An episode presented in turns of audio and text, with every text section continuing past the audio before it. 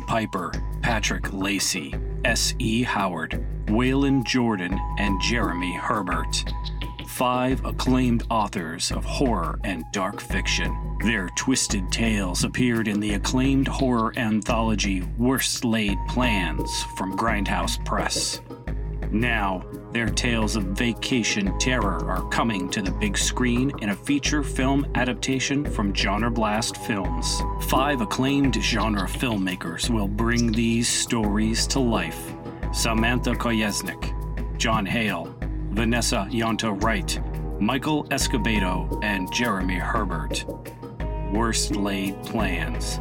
Now crowdfunding on Indiegogo. This is one vacation you'll be dying to take.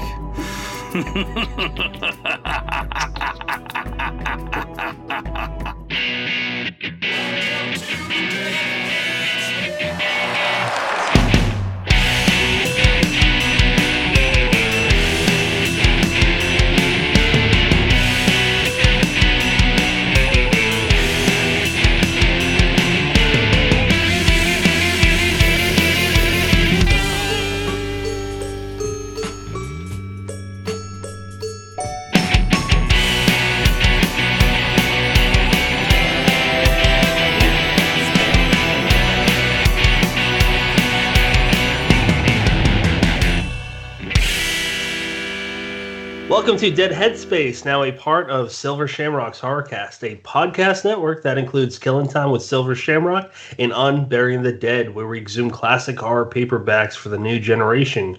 Which, ironically, tonight's episode it deals with a guest that uh, we actually are going to be talking about in the upcoming episode three, airing April first. Ronald Kelly's Fear and uh, we'll get more uh, more on that later. You can find this and the other Silver Shamrock shows on Apple Podcasts, Spotify, Stitcher, Ghana, YouTube, and all other major platforms. I'm your host, Patrick R. McDonough, joined always by my co-host Brennan LaFaro. Say hi, Brennan. Hello, everybody. And today we're joined for a third time by the man behind Fear, along with many, many other awesome books, Ronald Kelly. Hello, sir. Howdy we never really talked too much about that really anytime you've been on. So right. why don't we talk about? Why don't you tell us what it's about for potential readers? Uh, Fear is a coming of age novel about a young ten year old farm boy who who has a lot of troubles on his back uh, um, at home, and and um, a, a monster comes into the the rural county and starts wreaking havoc and he has to find a way to stop it and and maybe find a way to solve some other problems of his. And he goes to um, uh, the most evil county in the world, uh, which was his Fear County, to find um, so a little magic to to help solve his problems. So, Ron, when you you know the whole book is based around the most well the whole book is based around Jeb, but you know, a big selling point is you got the most evil county in the world. Mm-hmm. Um, is that kind of the jumping off point for creating this novel? Did you did you want to work like a place like that into fiction? Yeah, that that uh, Fear County was like the first thing that popped in my head when when I I got the idea that, and I, then I started building the characters around that because uh, um, it, I fear had you know it had a weird origin. It didn't have a very interesting origin because I just woke up um, one morning and it was in my head and I started writing it. It's uh, so it wasn't anything that I had to mull over for a long time. I just it was one of those where you, you just sit down with no outline and and just start writing. You know, so you didn't have an outline for the, at all. Did you have an outline? Well, see, I had to provide an outline to Zebra um, so they could approve it because they wanted to know, you know, from from word one to the last word, you know, exactly what the story was and everything. But uh, um, uh, Fear was my seventh novel with Zebra, so I had been working with them for a while, and um, so uh, and I was in the middle of a let's see, was it my third. I think it was no, it was my second uh, multi-book deal with Zebra, and and um, we just um, I, I wrote the book and and then did the outline and sent it to them. They approved it. So. And for audio listeners, I'm holding up a first edition of Zebra's Fear. Uh, the cover. So we're just to jump into Unburying the Dead. Um, by the time this airs, people will have a week from now till then when it comes out, where we introduce our now uh, new host. Along with me, Brennan and Ken McKinley, is uh, Well Red Beard, aka Kevin Witten he brought up a good point. The cover doesn't. I love the cover. It's a great cover, but it doesn't do the book justice. And he worded perfectly. I never thought of this. What what cover would do this story justice? I don't know. It, uh, I always kind of pictured maybe a, a a wooded, a dark wooded area with the three main characters, um, Jeb, Sam, and uh, Roscoe Ledbetter, walking down like um, a, a, trail with maybe a little light coming down on, you know, you know, just you know something that's kind of uh, describes you know their journey into Fear County. You know, instead of something. I mean, as far as the zebra cover, I you know I really liked that zebra cover. You know, because a lot of the other covers, you know, I didn't really care for, but. Um, but yeah, you know, it, it is. I mean, I, I would like a, a cover that you know would maybe not be as centered on that one part of fear like the cocoons and the in the cave but an, another way i wouldn't want it to be like uh, one of these um, g- generic horror covers i see nowadays where you know you, you really can't tell whether it's horror or mainstream or something like that the potential one you described uh, is giving me major, major uh, Wizard of Oz vibes heading down the uh, the yellow brick road into Fear County. Um, yeah, you know, to to kind of piggyback on on on Patrick's point, putting putting uh putting words in poor Kevin's mouth. Um, I, I think his point was more, you know, certainly not that it's not a good cover, but more that it it looks like a pulp novel. And he said when I read it, it's he said this is this transcends pulp. Now I wonder how you feel about that. Do you feel like Fear is fits that pulp genre, or do you feel like it's kind of a little more uh, has that literary bent to it? I, I, think I think it's a little bit more than a pulp novel. Uh, I, I, the other ones I wrote, uh, you know, definitely, you know, pulp. You know, it, it, the thing was when you wrote for when you began writing for Zebra, a lot of the writers wasn't you know wasn't seasoned authors and and you know they would sign up new people all the time and and you pretty much uh, you you learned craft as you wrote you know novel by novel which you know um, you know at the begin you know at the beginning you could see the flaws and and see that it's not quite as polished and but uh, by the time I got to Fear, I was I was almost at the top of my game as far as Zebra, you know, when I worked for Zebra, and and this novel just flowed. I mean, um, you know, it wasn't like I had to really put a whole lot of brain work into working out, you know, this and that scene because it just flowed almost like a movie playing in my head. How long did it take you to write it? I believe it took me six months to write it. It usually took me about six to eight months to write a novel. The only novel that that really um, didn't take me that long was uh, Blood Kin, my vampire novel. It took me two months, and that's mainly because I was broke and I needed the money. so, so is that writing it to it being in the editor's hands? Yes, if you could oh, call wow. them editors, because they there wasn't very much editing to it. If I look back at some of the manuscripts and compare them to what's in the zebra books, there's not a whole lot of editing to it. I mean, they um, they did minimal editing and and sometimes it shows when you read the book and but uh, I tried to do the, the best I could and and you know people don't you know when they read my books they don't seem to you know pick and pick at it and and say well this isn't you know you didn't do a very good job at this so maybe maybe I was doing pretty good back then. Did anyone else say anything about a Wizard of Oz comparison? I mean, I think of you know you got the was it? You do have a group of three and a dog. There's one less person, but still, it, did you ever get that comparison? No, no, not until just recently. And I believe you're the only you're, you're the the one who uh, who uh, picked up on it. Really, that's crazy. It's been like 27 years. Um, uh, well, it's, it's been obscure for almost 27 years too, until just recently. So I don't understand. I it, it makes me wonder how many other incredible books there are that have flown under so many people's radar. Well, yeah, Zebra was putting out so many books back then that I mean, they put your book out, they'd be on the the book racks for a couple weeks, you know, maybe a month at the most, and then uh, the the bookstores would pull pull them off the shelf and put the next zebra releases in for the next month. So so it was just a you know it was a fast turnover and and uh, you know if they hadn't put so many copies of your book out you probably wouldn't have made very many royalties but i did pretty good on them back then because uh, uh, they would put them you know in the uh, airport terminals and drugstores, grocery stores, and and the bookstores. You know, so so they were everywhere. You know.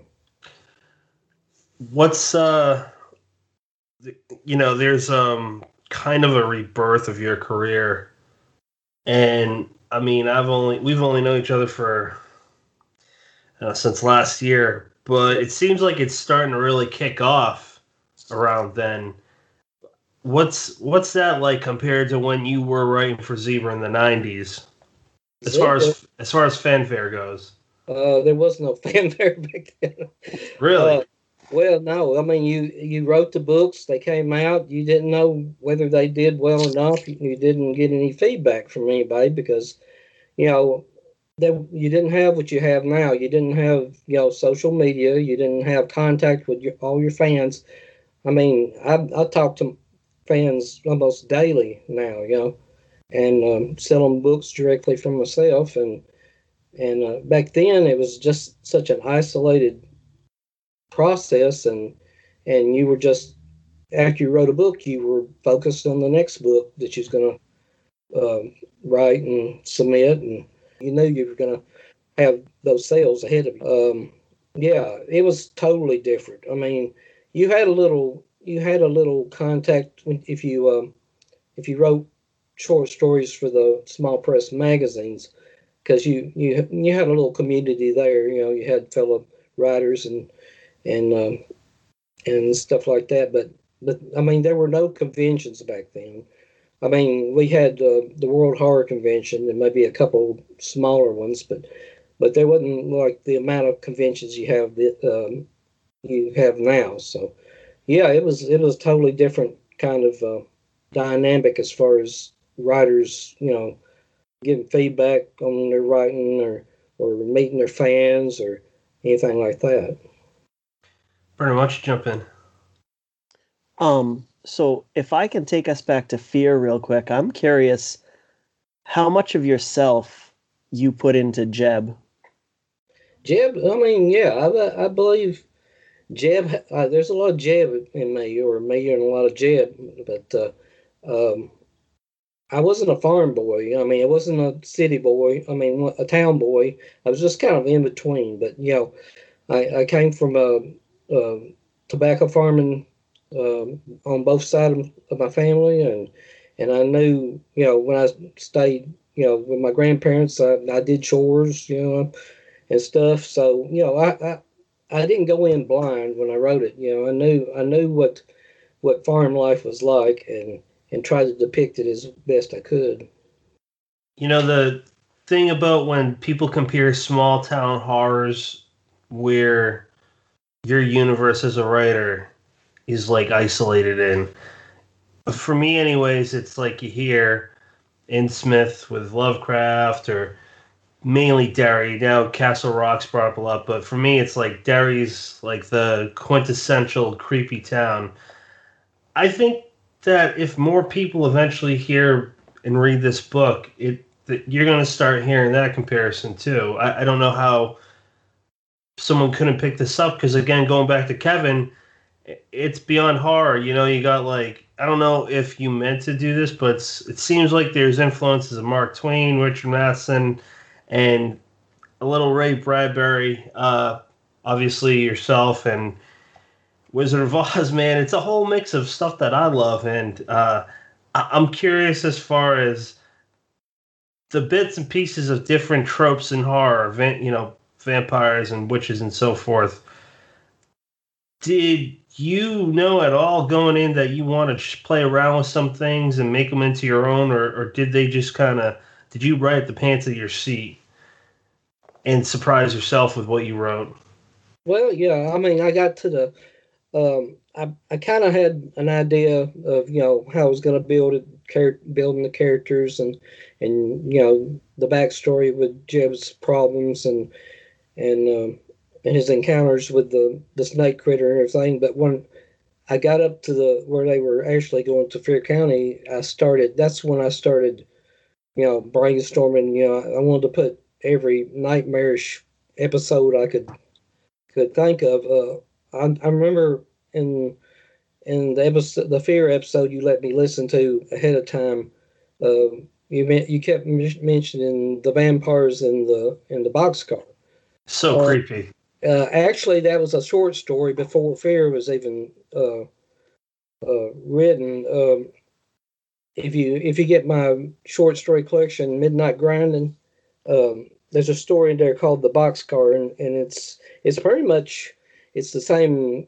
You know, vampires in the same boxcar. They just it's it's it's about uh, some hobos that camp and and come across this boxcar that's uh, all sealed up and everything, and and this one young hobo boy kind of befriends one of the the vampires, and and it kind of takes off from there. But but uh, yeah, I mean that's where I got the idea for the box cart part of it, and and uh, I, would say there's a few other places in the book that that some of you know some of my uh, storytelling from other stories kind of drifted in and and uh, and set the scenes up. Is there one or a few things that you would like people that haven't read this yet, what you like them to know going in, or maybe to entice them to invest their time into this book?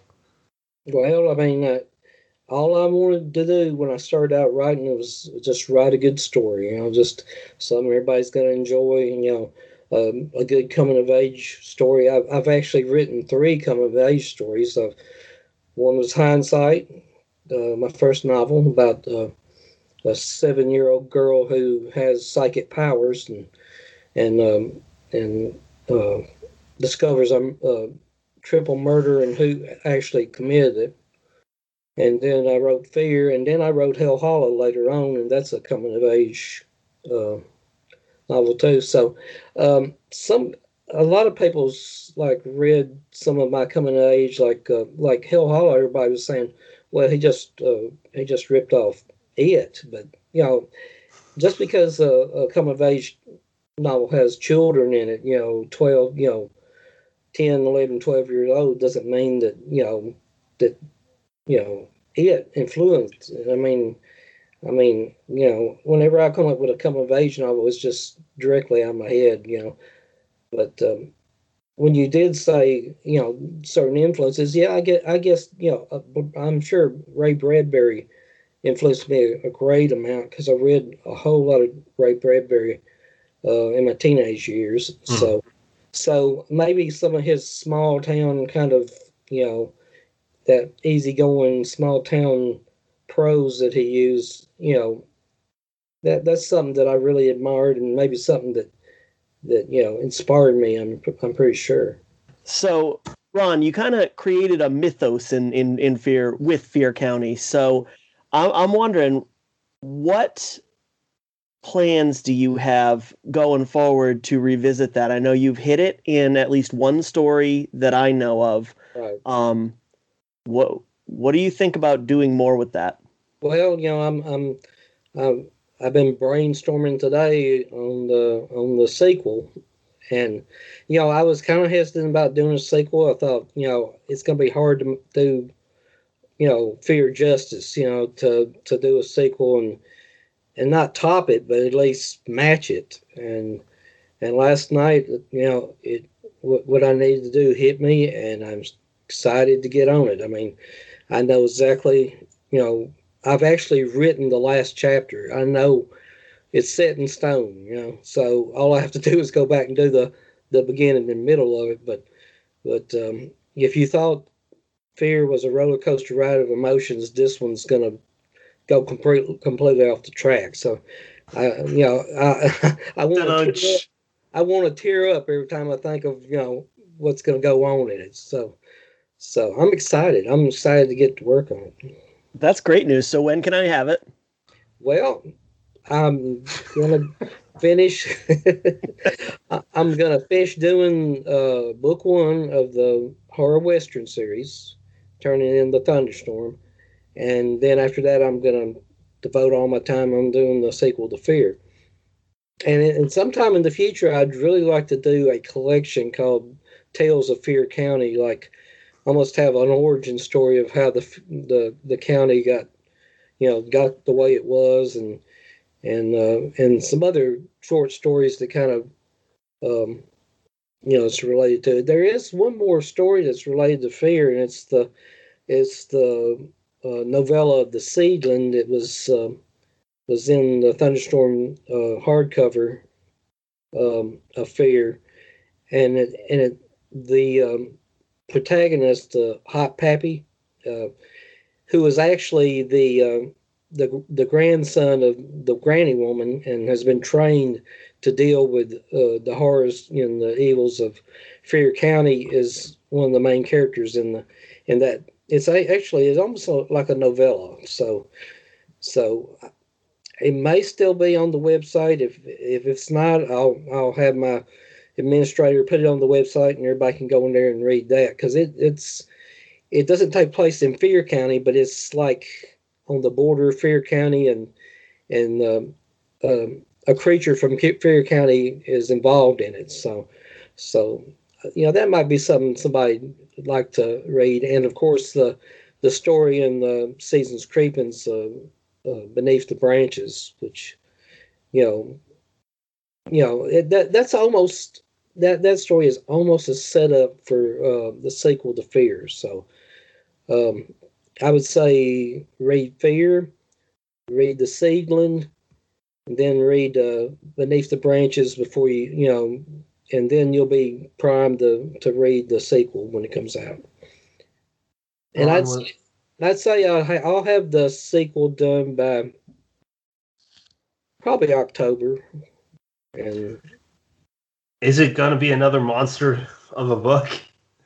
Uh, you know, I don't know. It, it, I guess it really should because you know I don't think I could scale it down, you know, too much, and you know because we're going to have to have a lot of you know horrors and episodes and stuff, almost like the first one, to because um, I'm not going to give away too much, but but the places and everything in in this sequel is going to be different. I mean, actually, the protagonists go in at the exact same point, but things aren't the same. You know, almost like a a temporal rift or something where you know, you know, terrain changes and and stuff like that. It's just going to be, it's gonna, it's almost going to explain how fair you know, Fear County is and why why it's the way it is, and and how you know all these things came to be in this county to make it so evil. This just came to me. I'll roll with it if you want, don't if you don't want to. But when you say rifts, are we talking about? My mind went straight to branches or strings of different alternatives to timelines. Yeah, that, that could be. Oh. So I have, I have, this. I have this idea of them maybe going in a cave and coming across an old miner who had gotten lost in 1907 or something, and and for him it's just been a few days, you know, and and you know, it you know I actually you know I, I toyed with the idea of doing a a uh, mid grade uh, series of Fear County stories for mid, middle grade Ooh. readers. because my son he wants to read my stuff so badly, and you know there's stuff in my books. Uh, you know I really don't want him to read, but especially not uh, Essential Sick stuff. You're talking about my one and a half year old's reading that. I say, here, Bubba, here's diary. You know. oh no, that's how it starts. but you know, I, I thought it would be it would be really cool where these these kids, you know, they go to Fear County and they get lost in it for, you know, a whole series of books, and and you know, it, the like the terrain changes and and they encounter new terrors and stuff like that, and and um, and they come across regular people who's lost in there too, and and uh, so you know a, a, lot of the stuff I've thought I don't know if that'll ever come to be. I, I know I talked to Ken McKinley about it, and and we thought if we could ever get in Scholastic, you know, picked up by Scholastic, it you know it would probably take off, but you know that might be a long shot, but but uh, we you know we we've talked about it, and I don't know if it'll come to be, but but I can some of the things I I cooked up for that you know series is probably going to integrate into uh, the sequel. I really hope you do that and try to push it with Scholastic, man. I'll buy every damn copy. Um, Brennan and I are uh, kids of R.L. Stine, so I, I never gone to Fear Street. I just didn't know of it when I was growing up. But the Scholastic Book Fair, I got I got beyond excited. Um, and Goosebumps was like my go-to. Uh, man, I'm I'm all amped. I'm juiced up. Brennan, he was yeah, doing this. I'm gonna throw out there. I love the idea of the the rifts, like just because.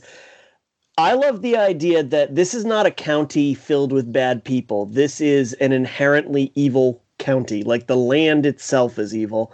And what, you know, what embodies that better than these characters thinking that they can have one up on this place by treading familiar ground? They already know what they're encountering. And just as soon as they cross that line, any advantage they think they had is out the window. Uh, that's perfect, man.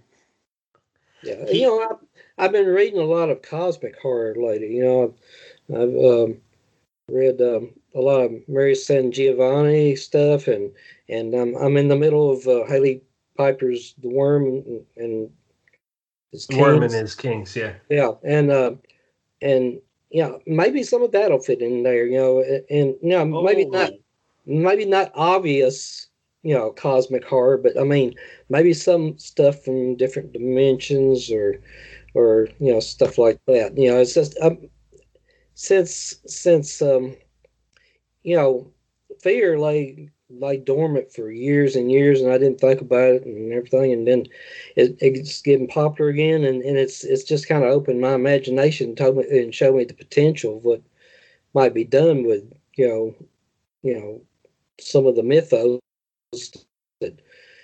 I think my, uh, personally, I think all my books are connected with some sort of mythos, you know, because you know, I, I, can sit down and write a map, and it's almost like a chain of where book to book, you know, through Tennessee mostly.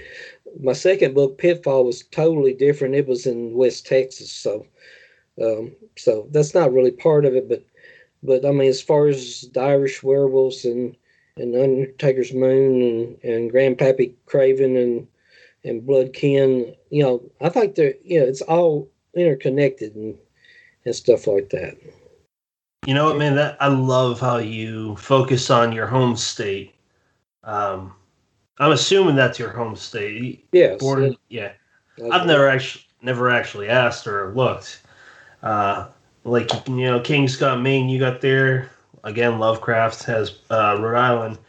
Uh, ever since I moved down to Jersey, I've been writing about South Jersey, uh, Philadelphia too, and it's neat, man. I mean, I love New England stuff. Brennan's got. I'm gonna. You know what? I didn't even think of this. I'm gonna plug him. He's got a book coming out. Tell me if I mess up the name. Slattery Falls. No, you got it. The soft A. Good work. nice. I mean, he's. I would not be bringing it up if if I didn't mean this, but he's, and I have to say it because you know he, I have said it time and time again. He's my closest friend in this community and beyond it, but his New England ghost story is just amazing. Um, I love that. I love New England stories, but there's a lot of them. Uh, probably because of King, you know, Edgar Allan Poe and, and Lovecraft, amongst many others. But he nails it. Um, I'm getting off track here. I want to talk about Hailey Piper real quick. Mhm. Chat was it Brent, Brennan chapter 14 is that the is that like the chapter that we, we were both like oh my god I have 10 stuck in my head, but I don't know if that's okay. accurate. Hmm. We can't say what happens, but there's something that happens, and it's.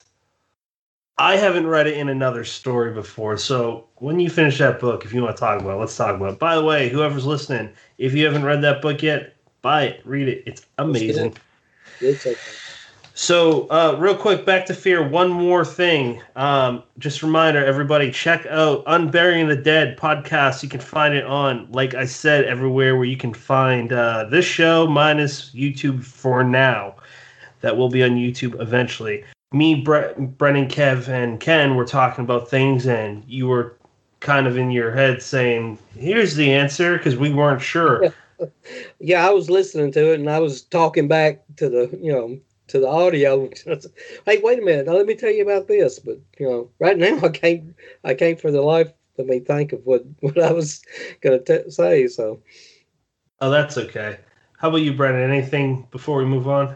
No, uh, but if you're okay with uh, me kind of moving on, um, I'm just going to throw out there. We, uh, uh, Patrick had put out a solicitation earlier, see if anybody had any questions they want to throw out, and we received a couple. So uh, one of them you already answered. It was from Emily Haynes. She asked, uh, "Will a second part of Fear come out?" And sounds like the answer is yes, yes. eventually. Um, but she also wanted to know, and this kind of brings up the topic of you've been, you know, putting reissues out. You have Bloodkin coming out in a couple months. Yeah, Uh, she wanted to know, will there be a re- reissue of uh, Restless Shadows? yes. Uh, next year we're gonna put out a double volume, two two books in one. It's gonna be Hindsight and Restless Shadows together, which is uh, Restless Shadows is the the sequel to Hindsight. So, um, actually, it's it's a funny. The first book that I did for Zebra, you know, uh, the the third multi book contract, which never was fulfilled because Zebra shut down in 1996. Um, Restless Shadows in Hell Hollow was one of the, the the two Zebra books that were already on the schedule when it happened. You know, I was excited about it because you know, you know, here I was going to have the sequel to Hindsight and everything, and then they pulled the plug and said, "Here, here's your books back," and and uh, so you know, when I came back in 2006, and Richard Chizmar asked me what I wanted to wanted to start with, and I said, "Well, I want to do Hell Hollows, the novel," and we did that in hardcover and the short story collection, and then later on, I did. Uh, uh, Thunderstorm did Restless Shadows as a as a limited edition, and then I I put that out in uh, ebook and um, um, and right now the audio's being done right now the audio book. So I, I, I think you had more to say, but I uh, rudely talked over you. Uh, I mentioned you have Bloodkin coming out in a few months. Yes. Uh, you want to tell us about that? Yeah, I mean, Bloodkin is um, that was the last book I did with Zebra. It came out the year that Zebra shut down.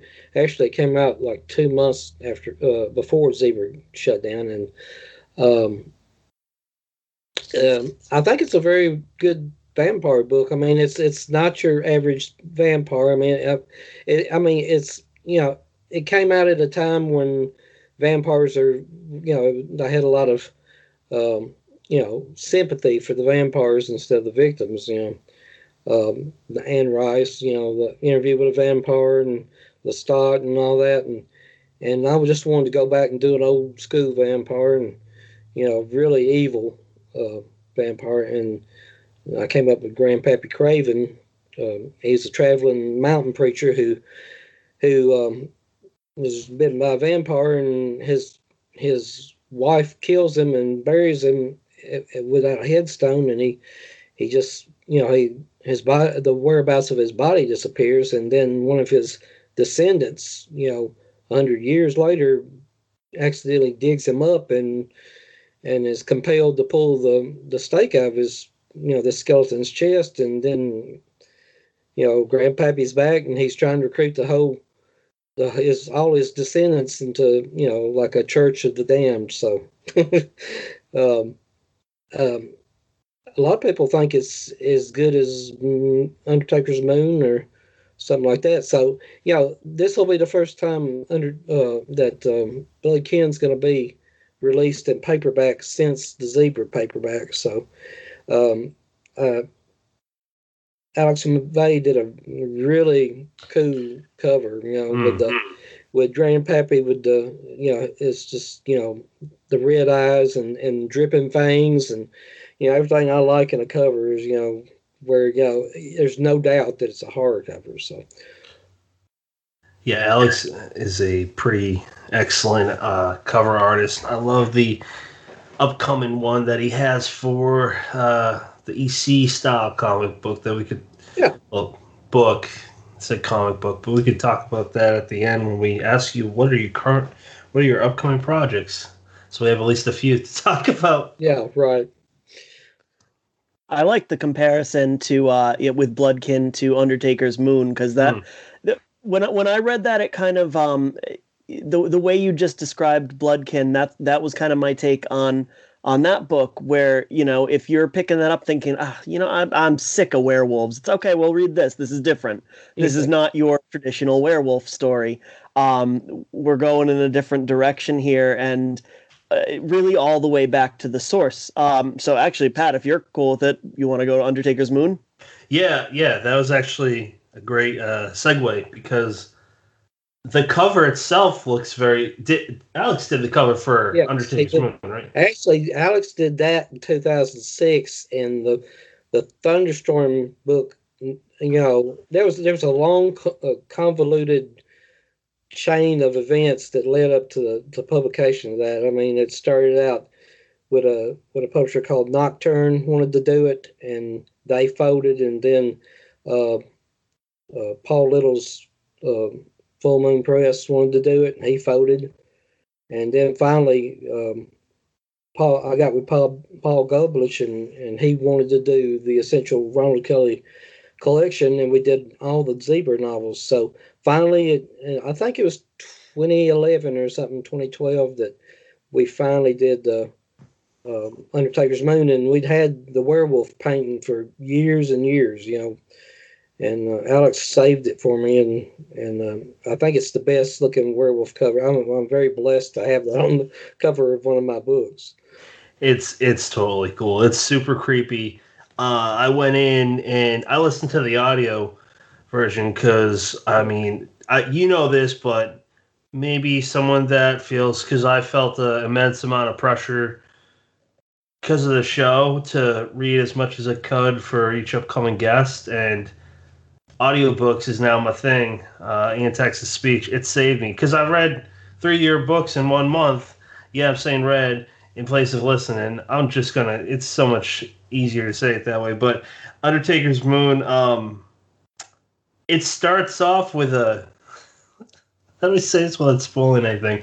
It starts off brutally, and I, I dug it. And at some point, I found myself in love with it, and I found myself at the end. I'm like, this is like one of the greatest werewolf stories I've ever read. Why isn't this a movie? that's a, that's the first uh, novel I, I, read by you. The second was Fear. Mm-hmm. Uh, I think the third one's going to be Hindsight. Really looking towards that.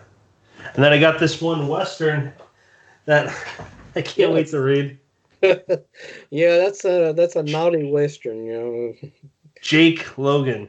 Yeah, it's got a. Uh, yeah, there's uh, a there's like three or four sex scenes in that. That was a that was a requirement of a Jake Logan is that that you in, inject you know some sex in there and and um, you know it actually gave you a Jake Logan Bible that you that told you what you could put in there and what you couldn't put in there. So, I mean, you couldn't put anything too kinky in there, and, and it had to almost be straight kind of, you know, sex and stuff like that. But, uh, but I mean, at the time, I mean, it was a good gig. I mean, I mean, it was like a hundred and fifty page book, and and it took you two weeks to, to write, and they they paid you a solid five thousand dollars for it, and and um, you know that would have been a. And uh, strangely enough, you know, I wrote two, and then they shut down Jake Logan for a while. because it, it, took me a while to get established because you know it, Jake Logan was written like by five ghostwriters, and one of them passed away. And my agent said uh, at the time said, uh, "Do you want to get into this spot?" And and I don't know why, but I kind of hesitated. You know, I don't know if I want to do that or not. And, and then I called up Joe Lansdale, and he said, "Yeah, go for it." I mean, I've I've ghostwritten, and so I got in there. Maybe I waited a little too long. You know, I got in there and got two in there, and and then they shut it down. And then they brought it back, and the the spots were filled already. So, you know, I gotta have a around. We could have a roundtable where it's just like Southern writers, you and Lansdale and a few others. That'd be so cool. Just came to me.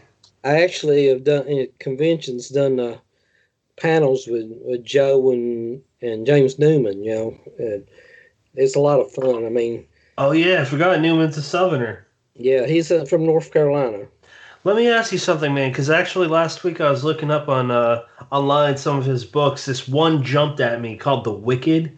Yes. How, how is that? Because that looks pretty pretty it's freaking cool. It's oh yeah, it's it's brutal. Yeah, it's it's very good.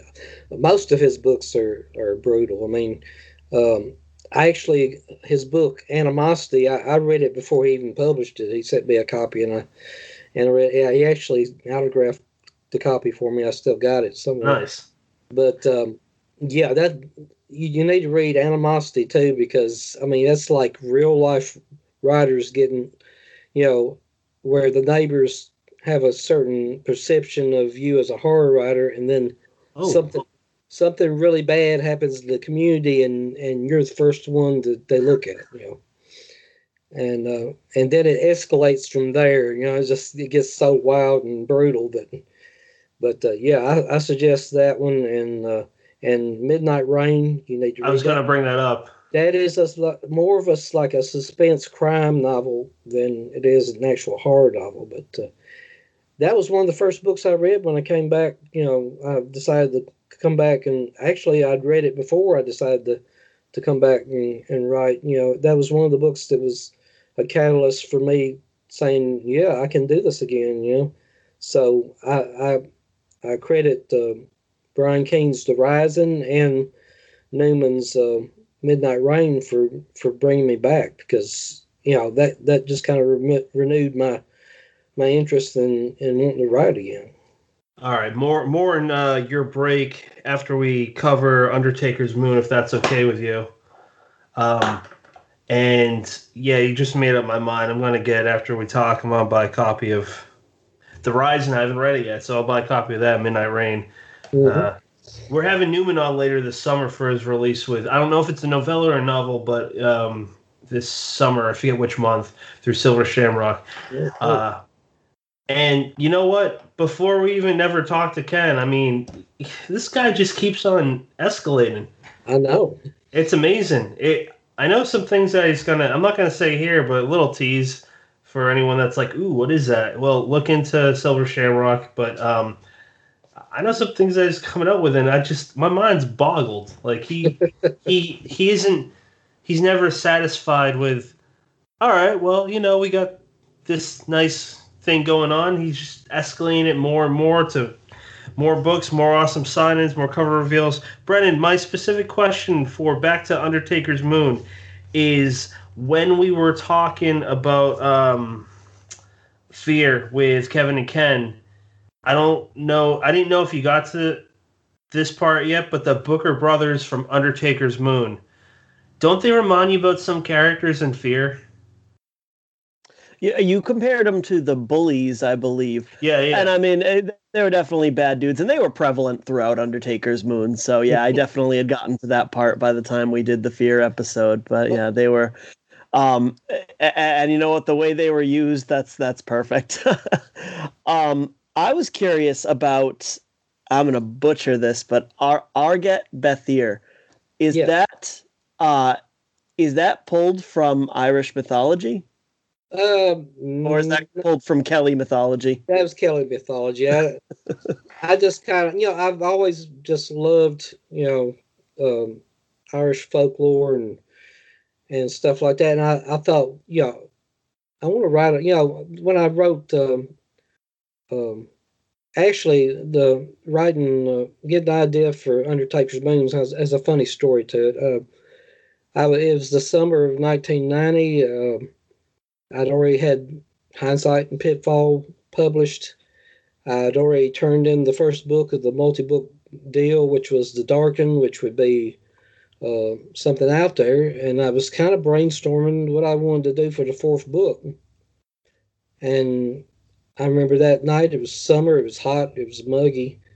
Uh, I was inside and I was reading a, a, an Irish folklore book. And I thought, I gotta, I gotta you know get a breather. So I, I think I got me a Dr. A Dr. Pepper out of the fridge and went out on the front porch and sat down on the front porch. And it was muggy and hot, and and it was um, it was dark. We you know we didn't have any street lights on the on that street, so it was dark. And you know, directly about half a mile away, directly from my front porch is a is a really tall wooded hill, and um, and all of a sudden I, I heard a howl, but it, it, wasn't like a hunting dog. It wasn't like, you know, I know what, what a blue a blue tick or a red bone hound dog sounds like. This was a very deep throated, long howl, and it just, I mean, it put a shiver down my spine. I mean, it was it was hot outside, but I I got a chill off that, and so I went inside and I locked the door behind me went went back to my uh, sat back down and started reading the, the, Irish folklore, and the wheels started turning a little bit, and then I went to bed, and I came back. I came. I woke up the next morning, and um, I started writing uh, Undertaker's Moon. That's that seems to be a thing with me. Is sometimes I sleep on just a germ of an idea, and then I wake up and and you know a lot of the plot ideas and characters are filled in. I don't know if I dream about it or, or you know, maybe my mind's just refreshed from sleep and and and I you know just the creativity kicks in or something like that. Yeah, I I'm just thinking about you know dreams and there's so many ways you can go with that, but I don't want to take us away from Undertaker's Moon. Uh, Brennan, I'm curious what your overall feeling was on the book, man. I I really liked the small town aspect. You know, I shared with you that it uh it reminded me of not I don't want to say it reminded me of Salem's Lot, but it reminded me of the feeling I got reading Salem's Lot. Just this very contained town and this outside force comes from far away and really just upheaves everything. Mm-hmm. Um, and, and, I am such a sucker for you know small town horror.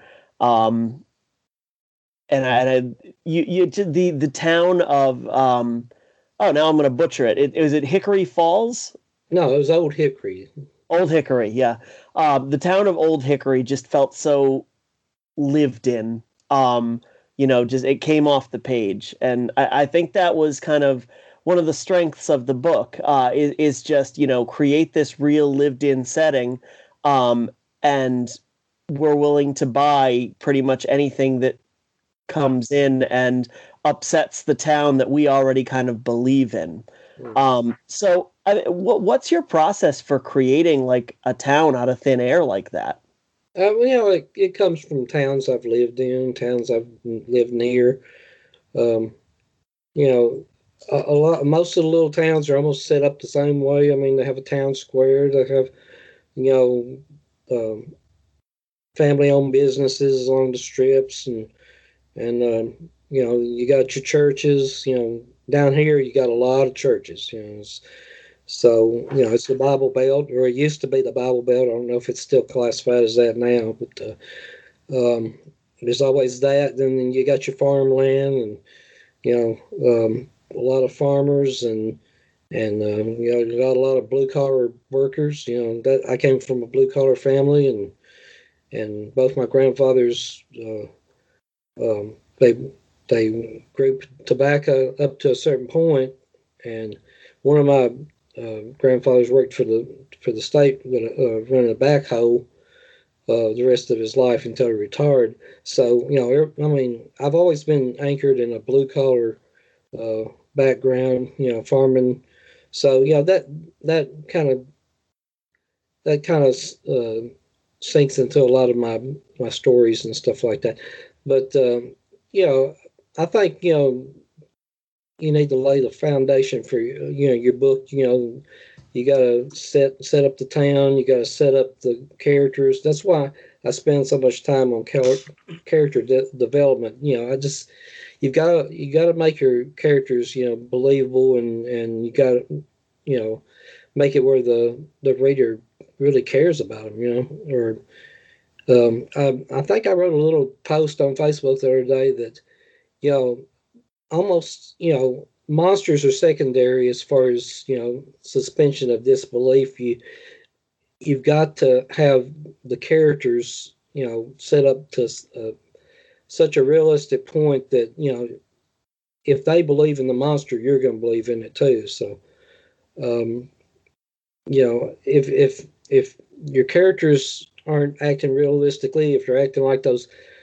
goofy teenagers in the slasher movies and getting killed here and there because they're acting so stupidly, uh, then you know your monster isn't going to come across as being you know threatening and stuff like that. But um, yeah, I mean that's you know that's that's a, a key point. And when I um, structure a story, I, I, I, you know especially Southern horror, you know, have a, a small town and and the characters in the towns, you know, they're going to be the ones who um, fight the evil that comes into it.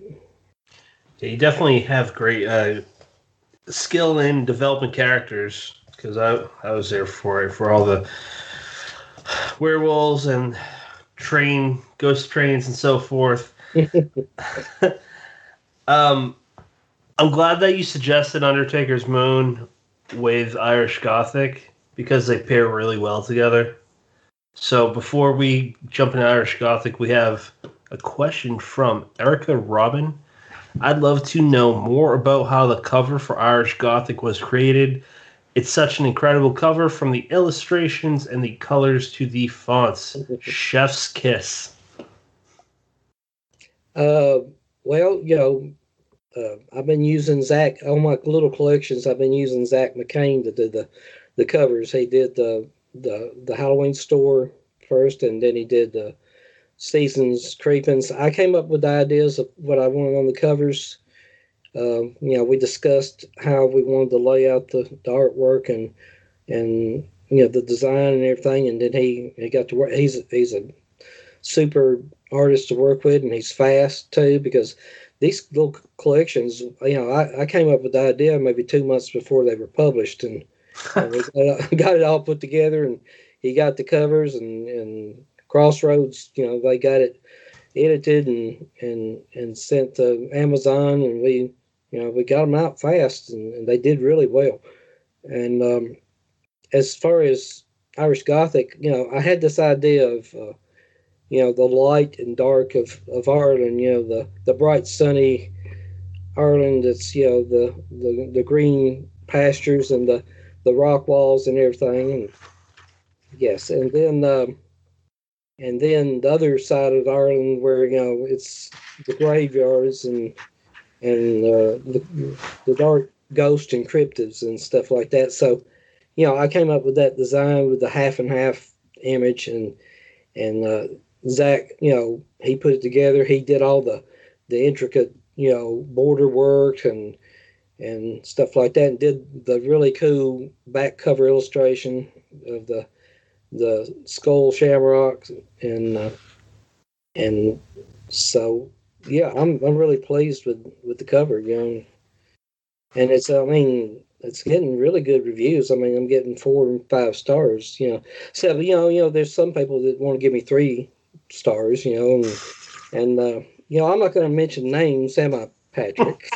they, they sound petty, so I mean, I wouldn't even pay any mind to them. hey, hey, you know, it, it's no big deal. I'm, I'm, I'm, a, I'm a big boy, you know, and uh, you know, it wasn't like I dedicated the book to you or anything, you know. So I, I know. I'm very man. I sound like an asshole.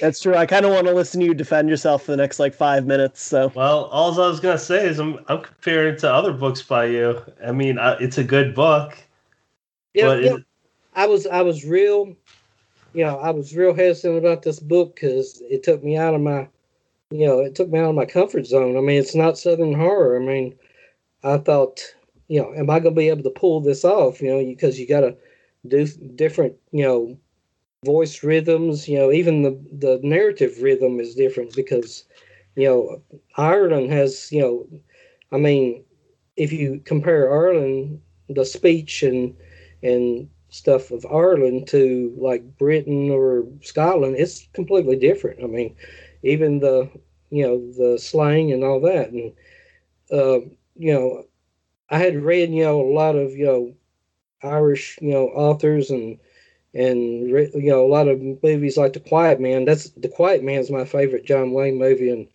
and I mean I got a lot of the you know the speech rhythms and stuff like that from that movie, you know, and, and uh, I've actually, you know, I've heard from from fans and stuff who's been to Ireland several times or lived in Ireland, and they they seem to think, you know, it's pretty authentic the way I depicted it. So I'm I'm really relieved about that. that's awesome. And I think I know the answer. It just came to me after we've been talking for the last almost hour. I'm used to your books with character development. It's there, but I mm-hmm. wanted more. Specifically with ones like O'Sheehan. I don't know if I say that right. Sheehan, O'Sheehan. yes, It's like I got a taste of a piece of pizza, and I love pizza. but give me some more, man. And look, I sound like a jerk the more I explain it. But Well, because you know- you're the it's your book, so it's whatever the hell you want it to be. But that's my reason for it. And let me be clear, that's my opinion, people. And he did dedicate to me, so I feel like a dick, even though he's very nice. Yeah, you know, the th- funny thing about O'Sheehan is, you know, it was just a little comedy story, dark comedy kind of story, and but you know, I've had more than a dozen reviewers say I want to read more She- O'Sheehan, you know, and uh, you know, do a novel, do you know, some stories, and so I may do an O'Sheehan casebook, you know. Because you know Shannon worked for O'Sheehan for 15 years, so there's got to be more cases to be explored and stuff like that and and all that so yeah i'm i'm probably going to do some more O'Sheehan before it's over with Before we jump into that, because I know me and Brennan, that was our favorite story. I just want to read the dedication because it's really cool. I like what you did with it. It's for me and Brennan. It says to Patrick McDonough and Brennan LaFaro, may your blessings outnumber the shamrocks that grow, and may trouble avoid you wherever you go. May your hearts remain true and gladness pervade, and your bookshelves grow heavy with the worlds you have made.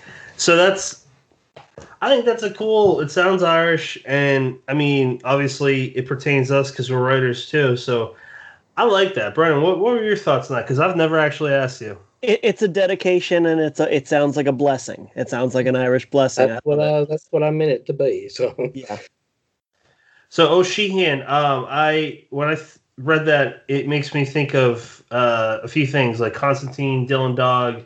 Who's the other one? Um, slipping my mind, but you could do a lot with that. So, Brennan, why don't you take it away? Because I'm curious what you One have you to were say. missing wasn't Sherlock Holmes, was it? yes yes that's that's what kind that's what i was basing it on is you know sherlock holmes you know and you know of course sherlock holmes you know he he had that fatal fall off the the falls with uh, professor moriarty and and I, of course you know sheehan had you know i think it was uh, some squire that he his evil nemesis he he fell off the cliffs of Moher, you know, into the sea and all that, supposedly, you know, but like uh, like Sherlock Holmes did. But yeah, I just kind of you know took the Sherlock Holmes you know um, lore and stuff and kind of applied it to O'Sheehan, where you know, you know, and O'Sheehan's, you know, this story is almost like O'Sheehan has, you know, come to the point where he's just becoming a policeman and babysitter for all these misbehaving um, cryptids and stuff that aren't doing what what are you know, aren't doing you know aren't proud and everything and and so but you know some of his you know if I do the case book maybe we'll have some more you know um, you know it's not going to be all dark comedy and everything maybe we'll have some you know uh, some exciting stories and stuff too. I'm I'm gonna officially put in a request for uh, a case uh, on on Sluagh. Um, Sluagh are what I, I think a really interesting Irish cryptid that a lot of people are not familiar with. I know I wasn't familiar with it before uh, Patrick and I kind of dug in looking at some of the different creatures for um, a series of books we wrote together. And that was one that really caught my attention. You know, we ended up giving it a pretty central role in our book. I ended up writing uh, another story that kind of takes place. Uh, it's, I think, word length wise, probably a novelette that takes place in that world that kind of focuses on them.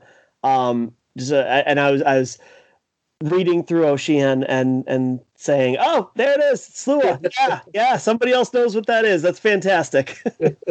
I, I also I, did like how you um you know you said it, uh, there were a lot of references to Holmes how um O'Sheehan played his flute at you know the uh, discouragement of the neighbors when he was trying to puzzle out a case rather than the violin. I, I'd like to see uh, Cernunnos. I don't know if I said that right, but it's the horn one. He is uh, widely worshipped as the Lord of Wild Things. Me and Brennan made him kind of like the. I, I don't know if it's super clear, but he's kind of one of the antagonists. Um, it's just a lot of fun you could have with it. It's kind of reminds me of Pan, uh, the Greek. Yeah. I think it's a Greek god, but um, there's one more. I, I, don't know if I'm saying this right, but Lear or Lur, and he is the uh, the god of the sea in Ireland. Right. So that'd be pretty neat. Um, what do you want people to know about Irish Gothic? Uh, it's uh, it's just um, it's it's it's like a culmination of my love of Irish folklore. It's something I've been wanting to do for a long time, and when I started doing these little um, little collections, I thought, you know, I really want to do some of these Irish stories because I've been wanting to do them for a long time.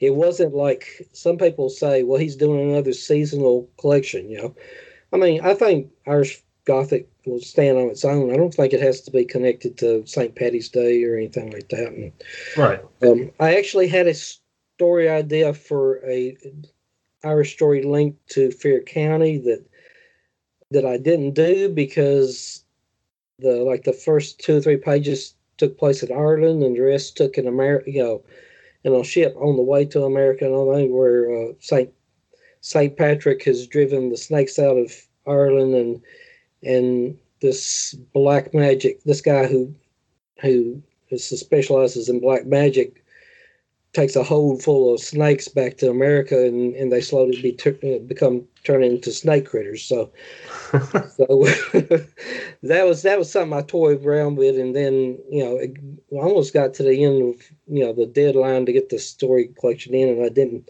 put it in because it did, it just wasn't Irish enough. So, um, but I you know I think people you know will get you know it's a little something different for me. Um, I think you know I do a pretty good job at, at, at writing an Irish story. So, and um, I mean, a lot of people, you know, there there's a lot of you know like the Flanagan's Bride is is a banshee story, and and um, you know it's almost you know it has the feeling of a ghost story kind of. So, um, yeah, I, you know uh, check it out if you if you interested in Irish folklore or or Ireland in general.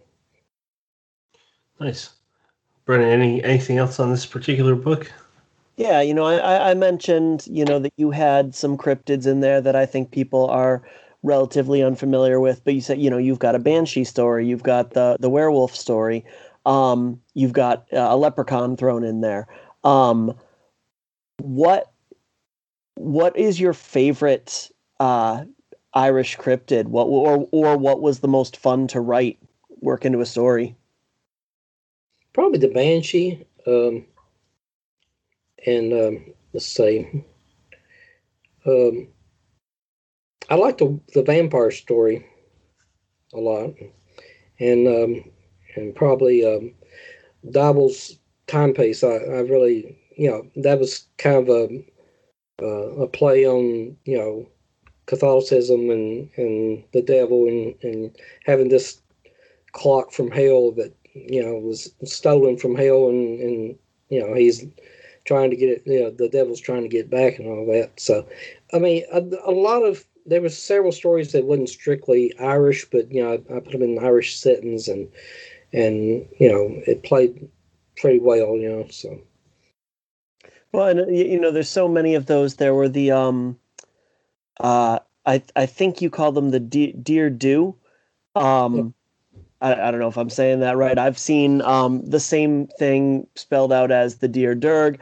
but it, it's essentially um, uh, witches, or is that the vampires? I I can't keep them it's straight. The vampires. But, yeah, they're okay. Um, but it, you know, it's it's kind of that primal thing. Every mythology in the world is going to have their version of a vampire. Uh, most mythologies in the world are going to have their version of uh, of a werewolf um, and kind of taking that universal experience and just putting that Irish twist on it, I think uh, I think that's completely valid. Um, and because you know, even though the kind of macro look at it is the same, yes, this is a person who uh, transforms into a wolf. Yes, this is a person who uh, you know sucks blood. Um, but th- there's the the little details that kind of make it specifically okay. But this is what makes it the deer do, uh, or, or, this is what makes it. I can't remember what the uh, Irish werewolf is called. I think we we it, it's it's like F A O D L A H or something, but I'm sure it's pronounced differently than it looks.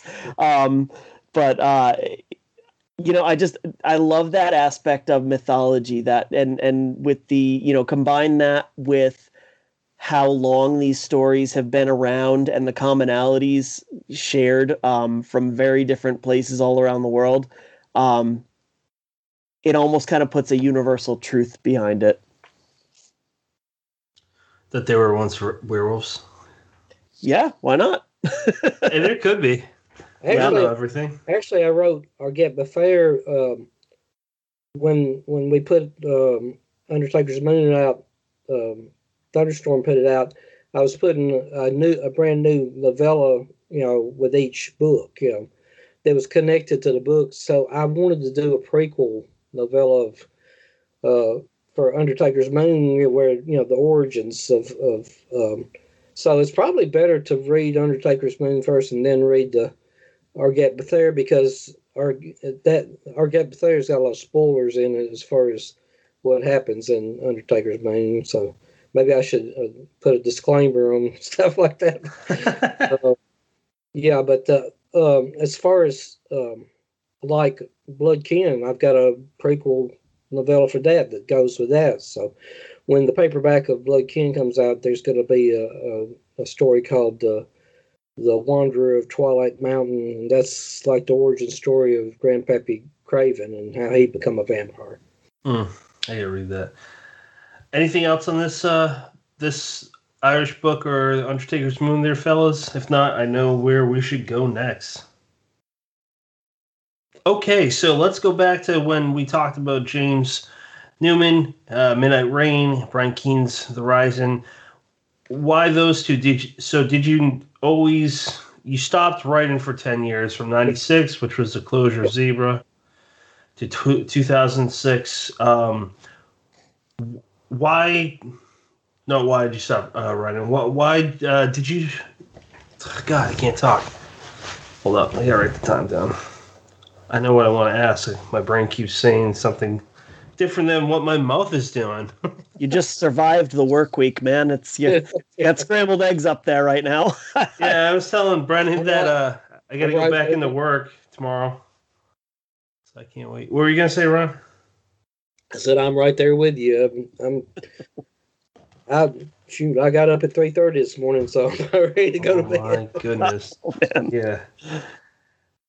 Okay. Um, were you reading throughout the whole period of your ten-year hiatus from writing? Can't say that No. word.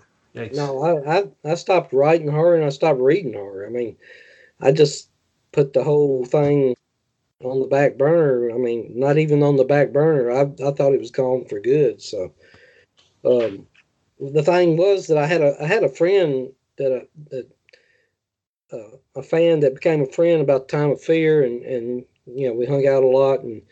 And when I stopped writing, he kept wanting me to get back into you know the genre again, and I told him I wasn't interested. And he would go to conventions, and and you know he he became a moderator on Keene's uh, message board. You know, when when Brian had a message board, and he came back from a convention with a big stack of books and said, "Here, you know, I brought you these books, and they were all signed by King and and Newman, and you know all that." And and I said, "Okay, thanks," and I put them on a bookshelf and kind of forgot about them. and then uh, then people got on the message boards and everything was asking about me and how they could get my books and and wondering if I was dead and stuff like that and and uh, uh, and then I you know I thought you know maybe I should read something and, and see how things are nowadays and I read The Rising and then I read um, Newman's uh, Midnight Rain and, and I got interested in horror again you know, and it kind of fired me up and and then I I you know I came out and announced that I was going I was coming back and and just took it from there. I mean, it was just like riding a bike, you know, just you know. Actually, I I seemed to ride a little better because you know I don't know I was just maybe I needed that long hiatus to to recharge my batteries because when I was getting uh, when I got to the end of you know like Blood Kin and everything, it was it got to be almost like a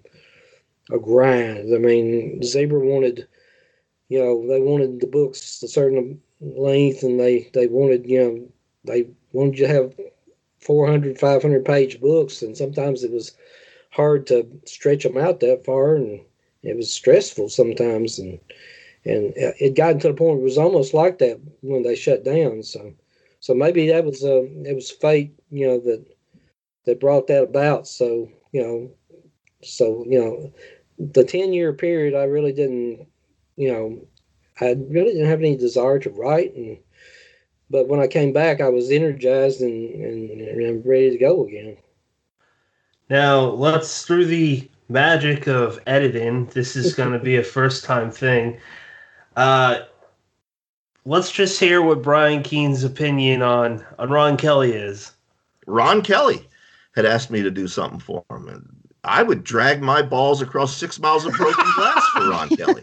You, you had something funny to tell me about that. That you think that spiked up some sales when you ah, said Yeah, when anytime Brian says he's gonna, you know, he drag his balls for anybody, I mean, they're gonna say, well, who's this guy that you know he thinks so much of? So yeah, you know, it, it my, you know, I I could see book sales spike a little bit after uh, after that episode. So and and, and the episode where where Richard Chizmar, you know, kind of talked about me for like five or ten minutes. So that that helped a lot too. So you know, anytime you know, you know, anybody asks, you know, who I am, you know, and, and then they go looking for me, you know, that that helps a lot. You know. I did not know that about Richard. That's awesome. I, I'm almost going to kind of piggyback off Irish Gothic, so I don't know if you want to like completely splice what you did, but Doesn't it doesn't matter. You'll figure it out. You're a brilliant editor. Just you know, Oh, make sure you okay. got more than two hours of sleep when you edit the episode.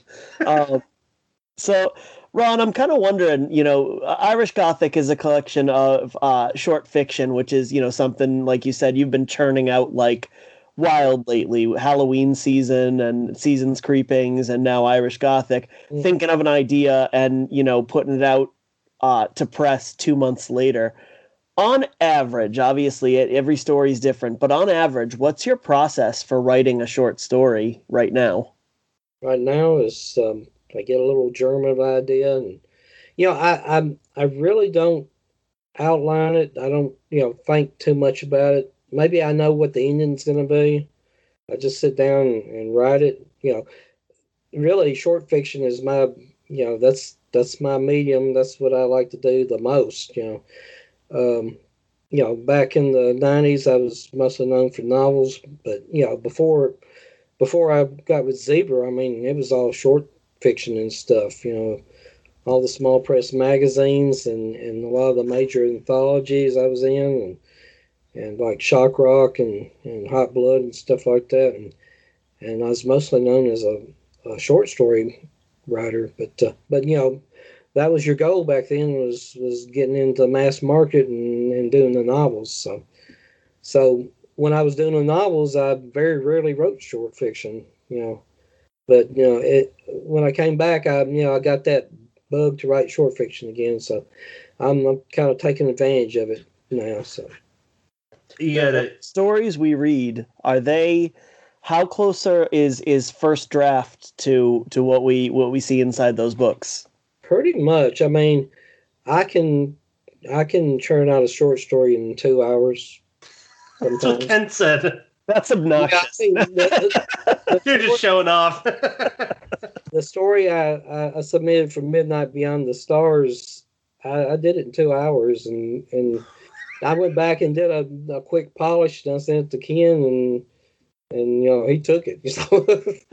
but but you know that that that was the way it it was back in the '90s because people would would contact me and say, you know, I need a short story quick, you know, to fill a spot, and and so I'd sit down and and you know I'd I'd get an idea and I'd just sit down and write it and send it off, you know.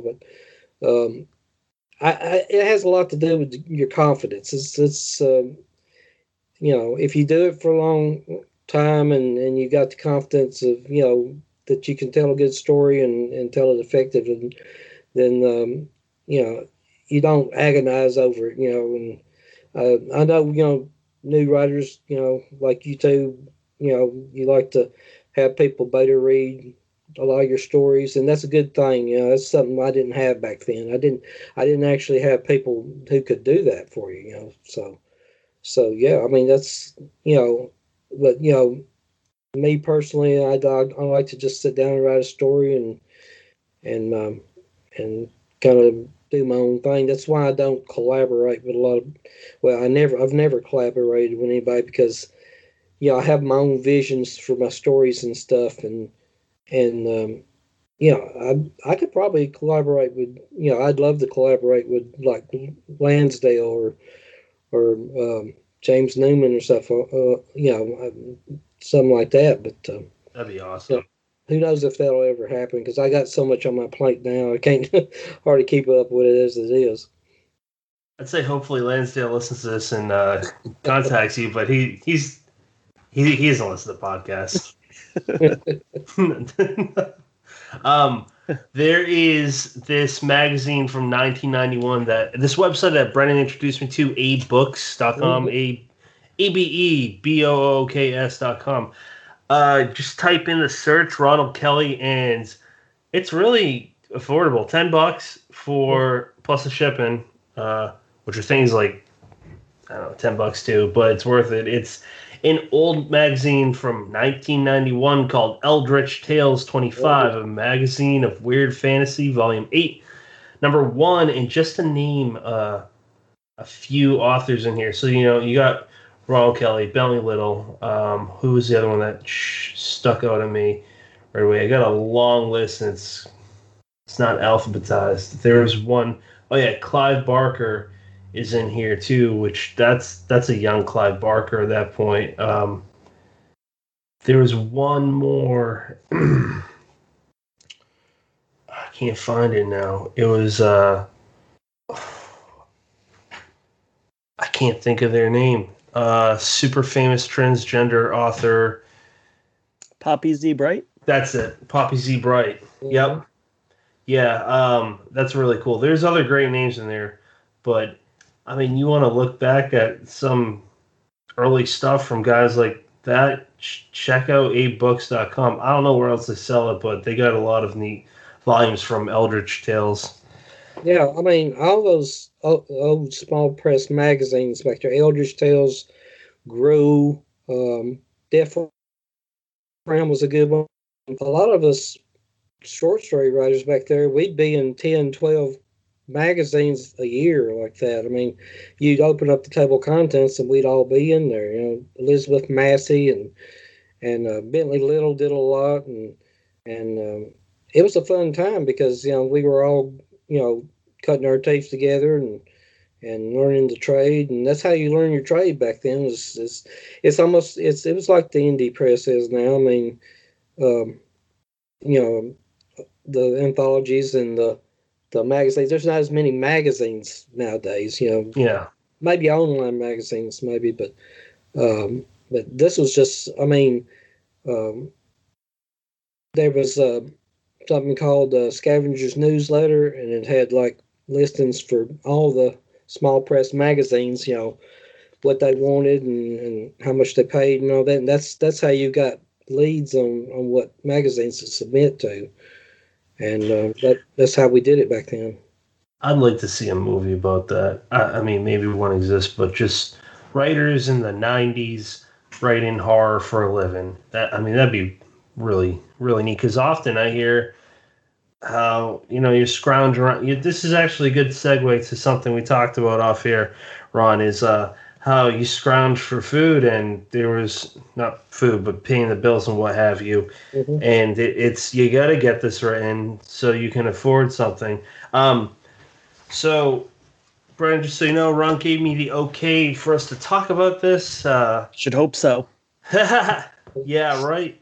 Haven't haven't fucked up on that one yet.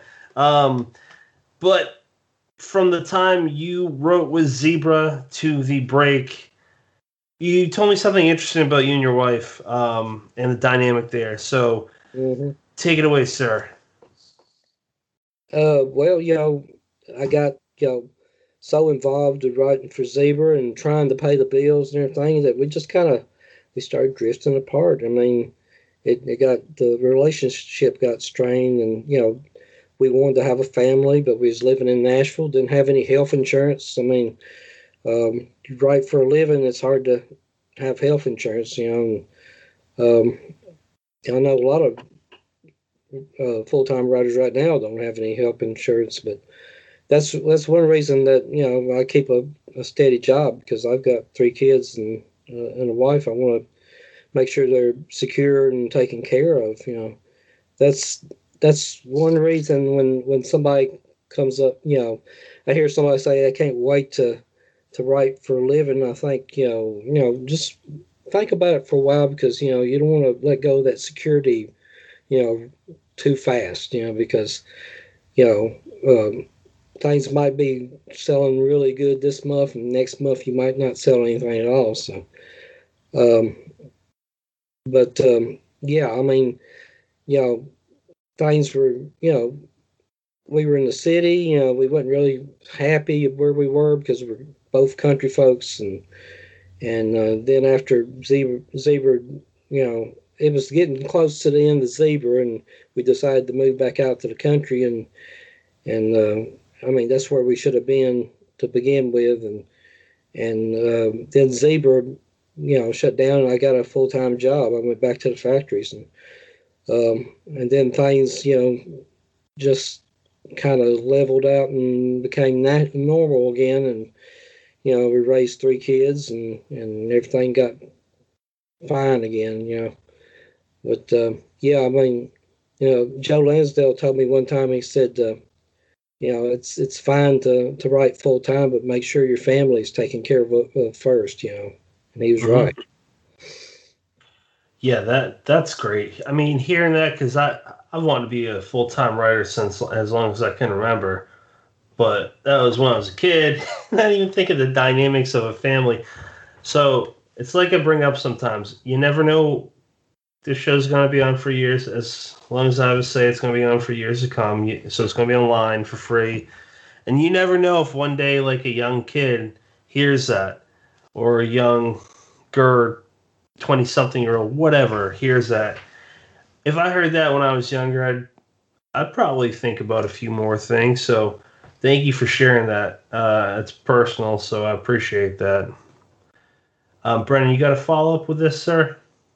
No, I, I would definitely echo that. You know, thank you for sharing that. And it's just, you're right. It's it's so important. You you get, you know, um, and when I say you, I don't mean you necessarily, but a person gets caught up in their ambition in their career, whether it be their first or their second, um, and they want to, you know, you want to produce the best art that you can. You want to produce the the books you know you're capable of, and the balancing act between trying to take care of a family, between trying to build a family, nurture a family, um, and also create that art is so close to impossible that it might as well be. Um, and you really just got to lean in towards family. You know, I, I of course I would love to be a full time writer, but frankly, my uh, pipe dream at this point is I would just like to replace my second job with writing, um, and and use my uh, day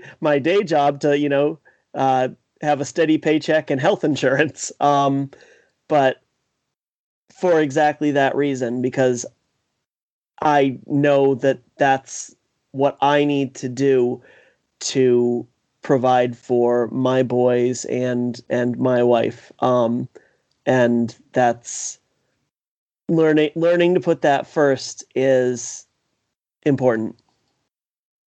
Yeah you know another thing joe told me is uh, you're sitting in front of the typewriter and you're worrying about how you're going to pay the electric bill or the water bill you're not going to produce your best work. I mean you're going to it's going to grate on your mind. You're going to you're going to worry about it. You're, and your creativity is going to suffer you know? So you know joe's given me a lot of advice over the years about stuff like that. And and uh, you know i've taken to heart most of the time. You know maybe i didn't so much when i was writing for zebra because you know it was just get this book done to to pay the you know i mean i was to the point in nashville when we lived in nashville i was paying the rent on credit cards, and that's not anything you you want to do, you know. So because you was waiting for a zebra only paid you twice a year, you know, um, every six months, and sometimes you were there in front of the the mailbox praying that there was a check in there. So yeah, I mean,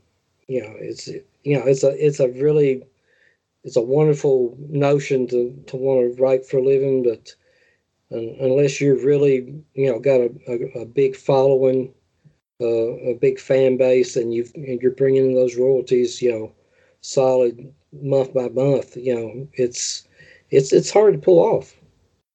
I'm sure. And speaking of Joe, uh, I know he has a book. I think it's just the one with Zebra, Act of Love. Haven't read it yet.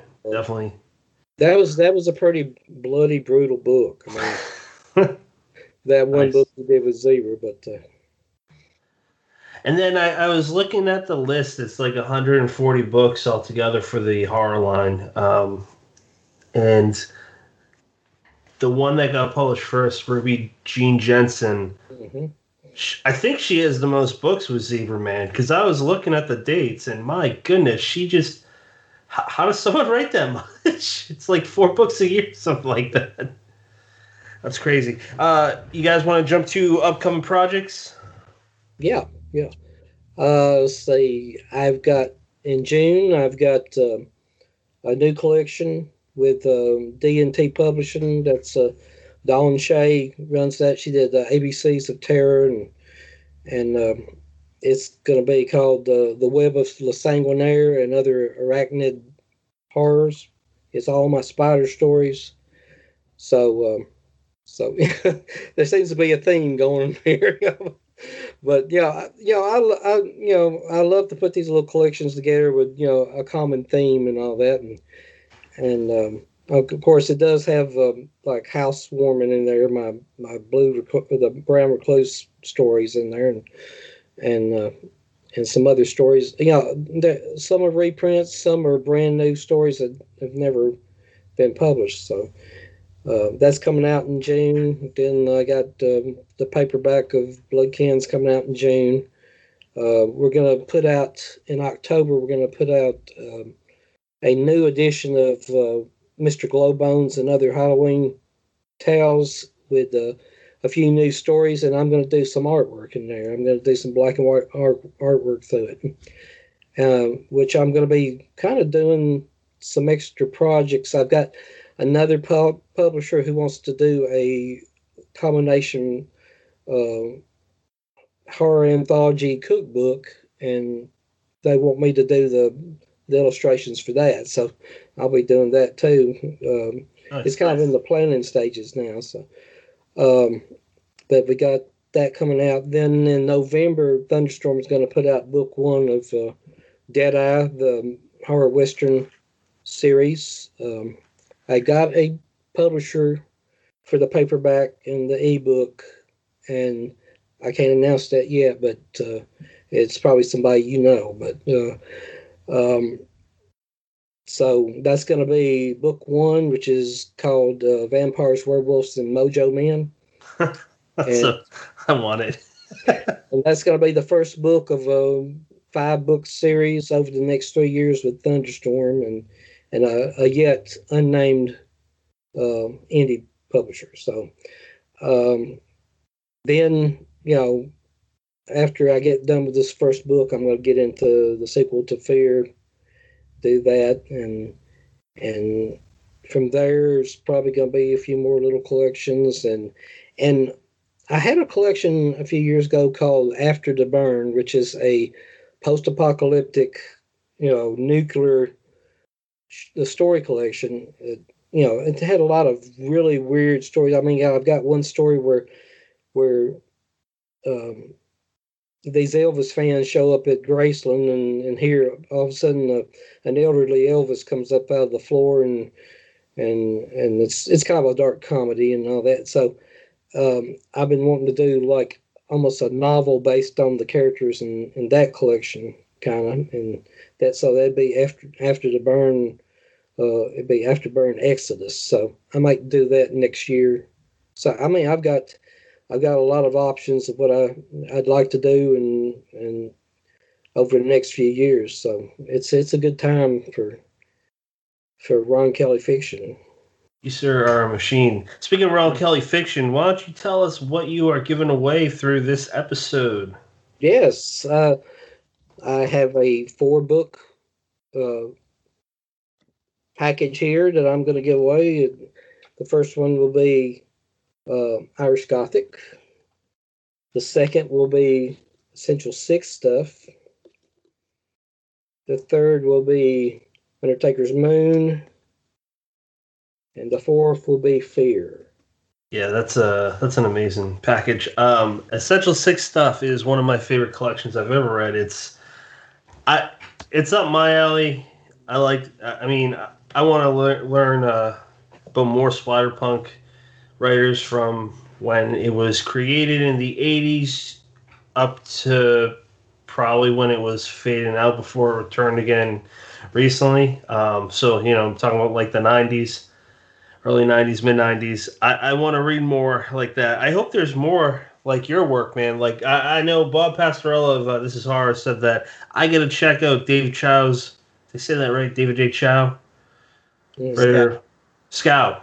I don't know why I said Chow. Schow. Yeah. David J. Schow. My apologies. Uh, Seeing Red. I hear that's excellent. And Jack Ketchum um, in the same type of uh, theme, uh, Peaceable Kingdom.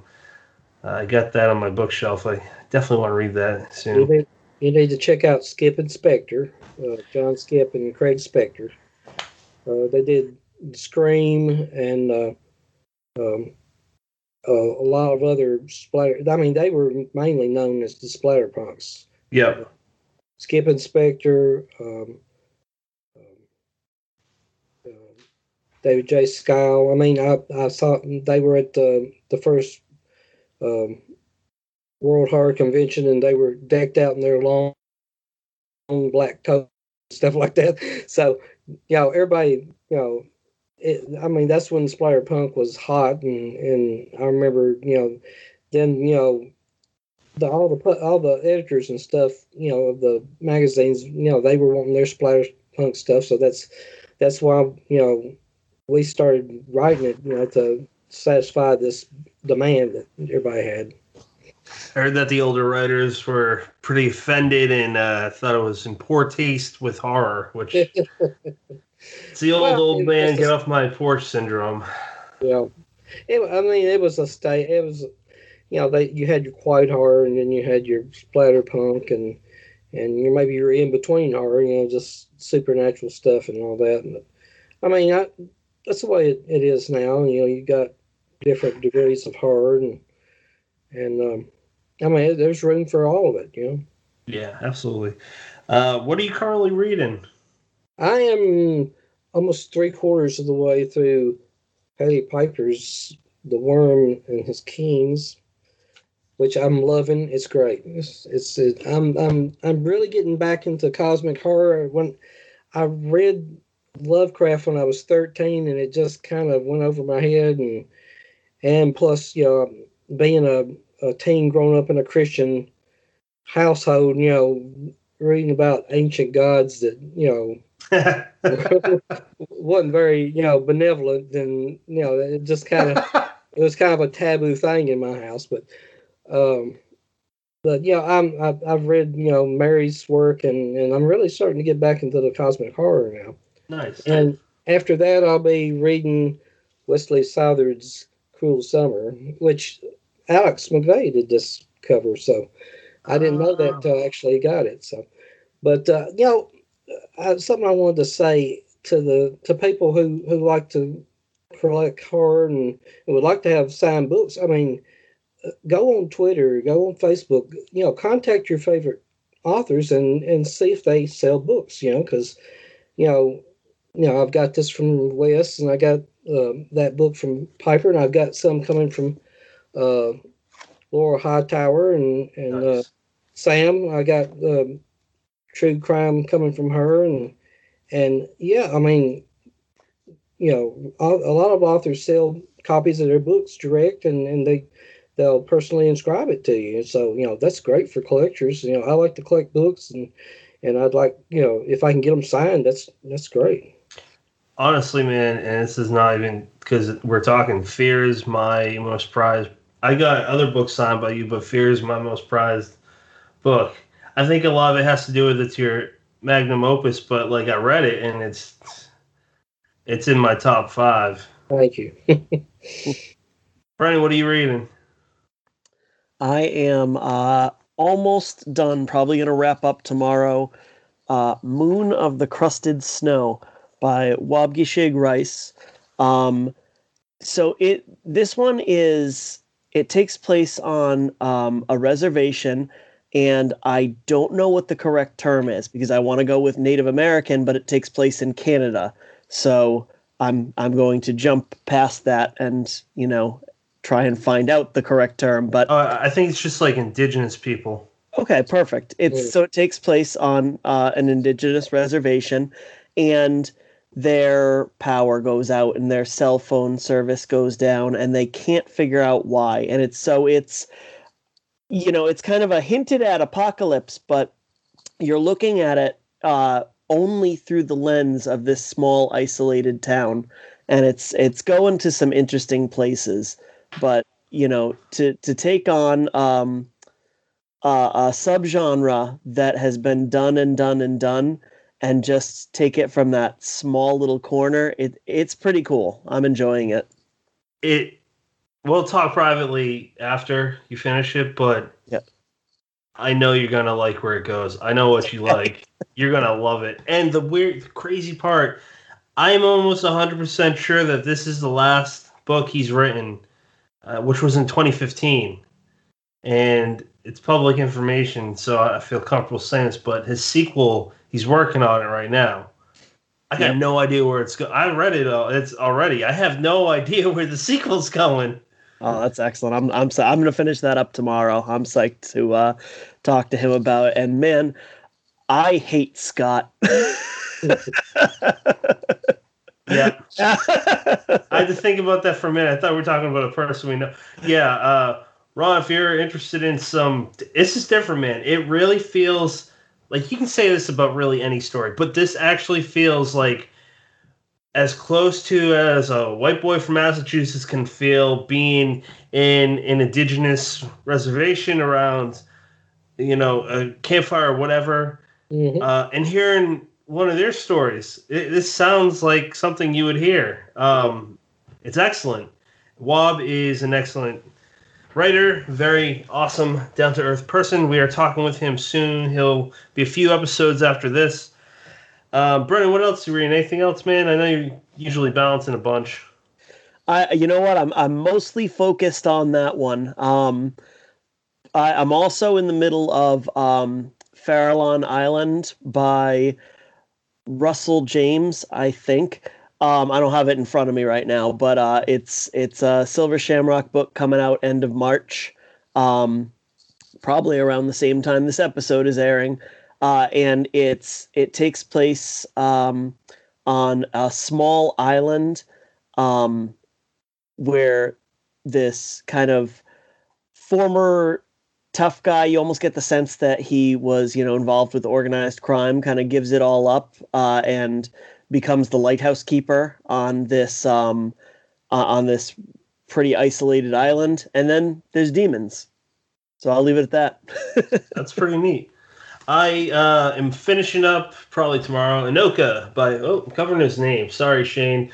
By Shane Hawk. Uh, it's indigenous horror, which is pretty neat. You know what? I actually didn't mean to do that. Um, have two indigenous writers uh, within a week of each other, recorded wise, not Aaron wise. Uh, and then I just got this today. Uh, Yes. Shirley Jackson's The Haunting of Hill House. This is my first time reading it. Um, where it's coming out in episode four, so uh, that's May first. It'll come out uh, after Ron's episode because that show is a monthly episode. We would love to do more, but that's not going to happen anytime soon. No way. Uh, and also, I just finished "Consider This" by Chuck Palahniuk. It's uh, it's one of my favorite books for on the craftsman industry. It's a book I'm going to go back to probably quite a few more times. Um, for me, it's that book, uh, End of the Road by Brian Keene, because there's a lot of I love the horror genre. So as a horror writer and reader, there's stuff I feel like you got to know in it. Stephen King's on writing. It's good, but it's not. It's not my favorite. And then um, I know that one's mentioned a lot, and I feel like that's mentioned a lot by people that don't know about the other great books. Not a knock on him, but I mean, he can't be the master of everything, and uh, what was the last one? I think I had a fourth one. Eh, doesn't matter. Uh, right now, I'm reading one more book. It's uh, Chuck Palahniuk's Haunted. Um, it has a short story called Guts in it. Uh, if you're new to pa- Palahniuk, this is a short story you have to read. It's it's uh, fucked up. It's, it's so it's just out there. It is it is bizarre, but in such a glorious, disturbing way. Um, Ron, where can people follow you, man? Hey, I'm uh, I'm on uh, Twitter, uh, Ronald Kelly four. Uh, I'm on uh, Facebook. Uh, I'm on uh, Instagram uh, under Dixie Darkin. Uh, you can find me at ronaldkelly.com. We're fixing to uh, update the website, maybe do a new design on it, and and um, maybe put some free fiction on it. And, Oh, sweet. and uh, I, I have a blog that I really need to, you know, um, do more for. It's called uh, uh, Southern Fried and Horrified, and and uh, I haven't done as much as I need to do on the blog, but uh, because I've been so busy with other projects and stuff. But yeah, you know, just uh, or Google me and and find see what you can find. So That'd be a neat, you know, on a shirt. Southern Fried and Horrified. Be really cool. I'd yeah, wear that. the the, uh, the little icon on top is a, a is a um, a frying pan with some bacon and a egg that's that's kind of formed into a skull. So Oh, pull that up. yeah. I'd buy that. And you know who did that design for me? It was Jon Hornor Jacobs. Maybe they, Oh, no kidding. quite yeah, quite a few years ago we did that. So He does this really. uh He's very talented beyond Yeah. writing. Um, actually, I I kind of helped him edit the his first one, Southern Gods, kind of. Really? yeah, I kind of did some proofreading and and did a little. I guess it was like a beta read actually. That's beta reading, yeah. So, but that was several years ago. I don't uh, forgot how many years ago he put that out, but uh, I never knew that. I wish you mentioned that. Um, that's really cool. We talked to him last year. Really nice guy, very smart. He does these uh, lack of uh, not knowing what the proper terminology is, etchings, mhm. and they are incredibly detailed. Um, so let's talk real quick about Dead Headspace store. You can buy merchandise with my goofy face on it on a T-shirt, mug, notebook, on a mask. Maybe this won't apply in a few years if you're listening to this. It's 2021 and we still wear masks uh, around everywhere. And uh, soon baseball caps and who knows, maybe onesies for babies. Yeah. Well, you know, when I put on my T-shirt, my wife says, "Is that is that a monster from one of your books?" And I said, "No, that's just Pat." You know. So. if I I got a lot to live up to if I ever meet you guys. Hey, he looks normal ish. Is there you guys have any final thoughts, any final words, comments, phrases, anything? Fantastic. So thank you everybody for listening to us. Uh, this has been a fun episode. Uh, I'm urging you. Buy Fear. Buy Fear right now. Read it. It's Ron's got to love good books. Even the three star one's good too. I, I just feel I still feel like a dick. That's a lot, Patrick.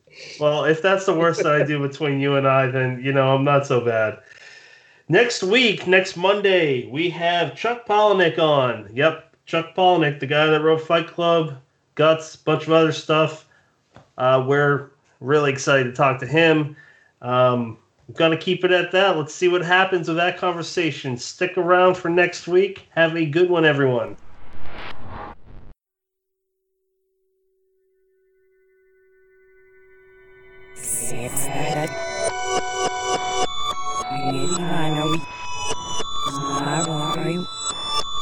You are now leaving Deadhead Space.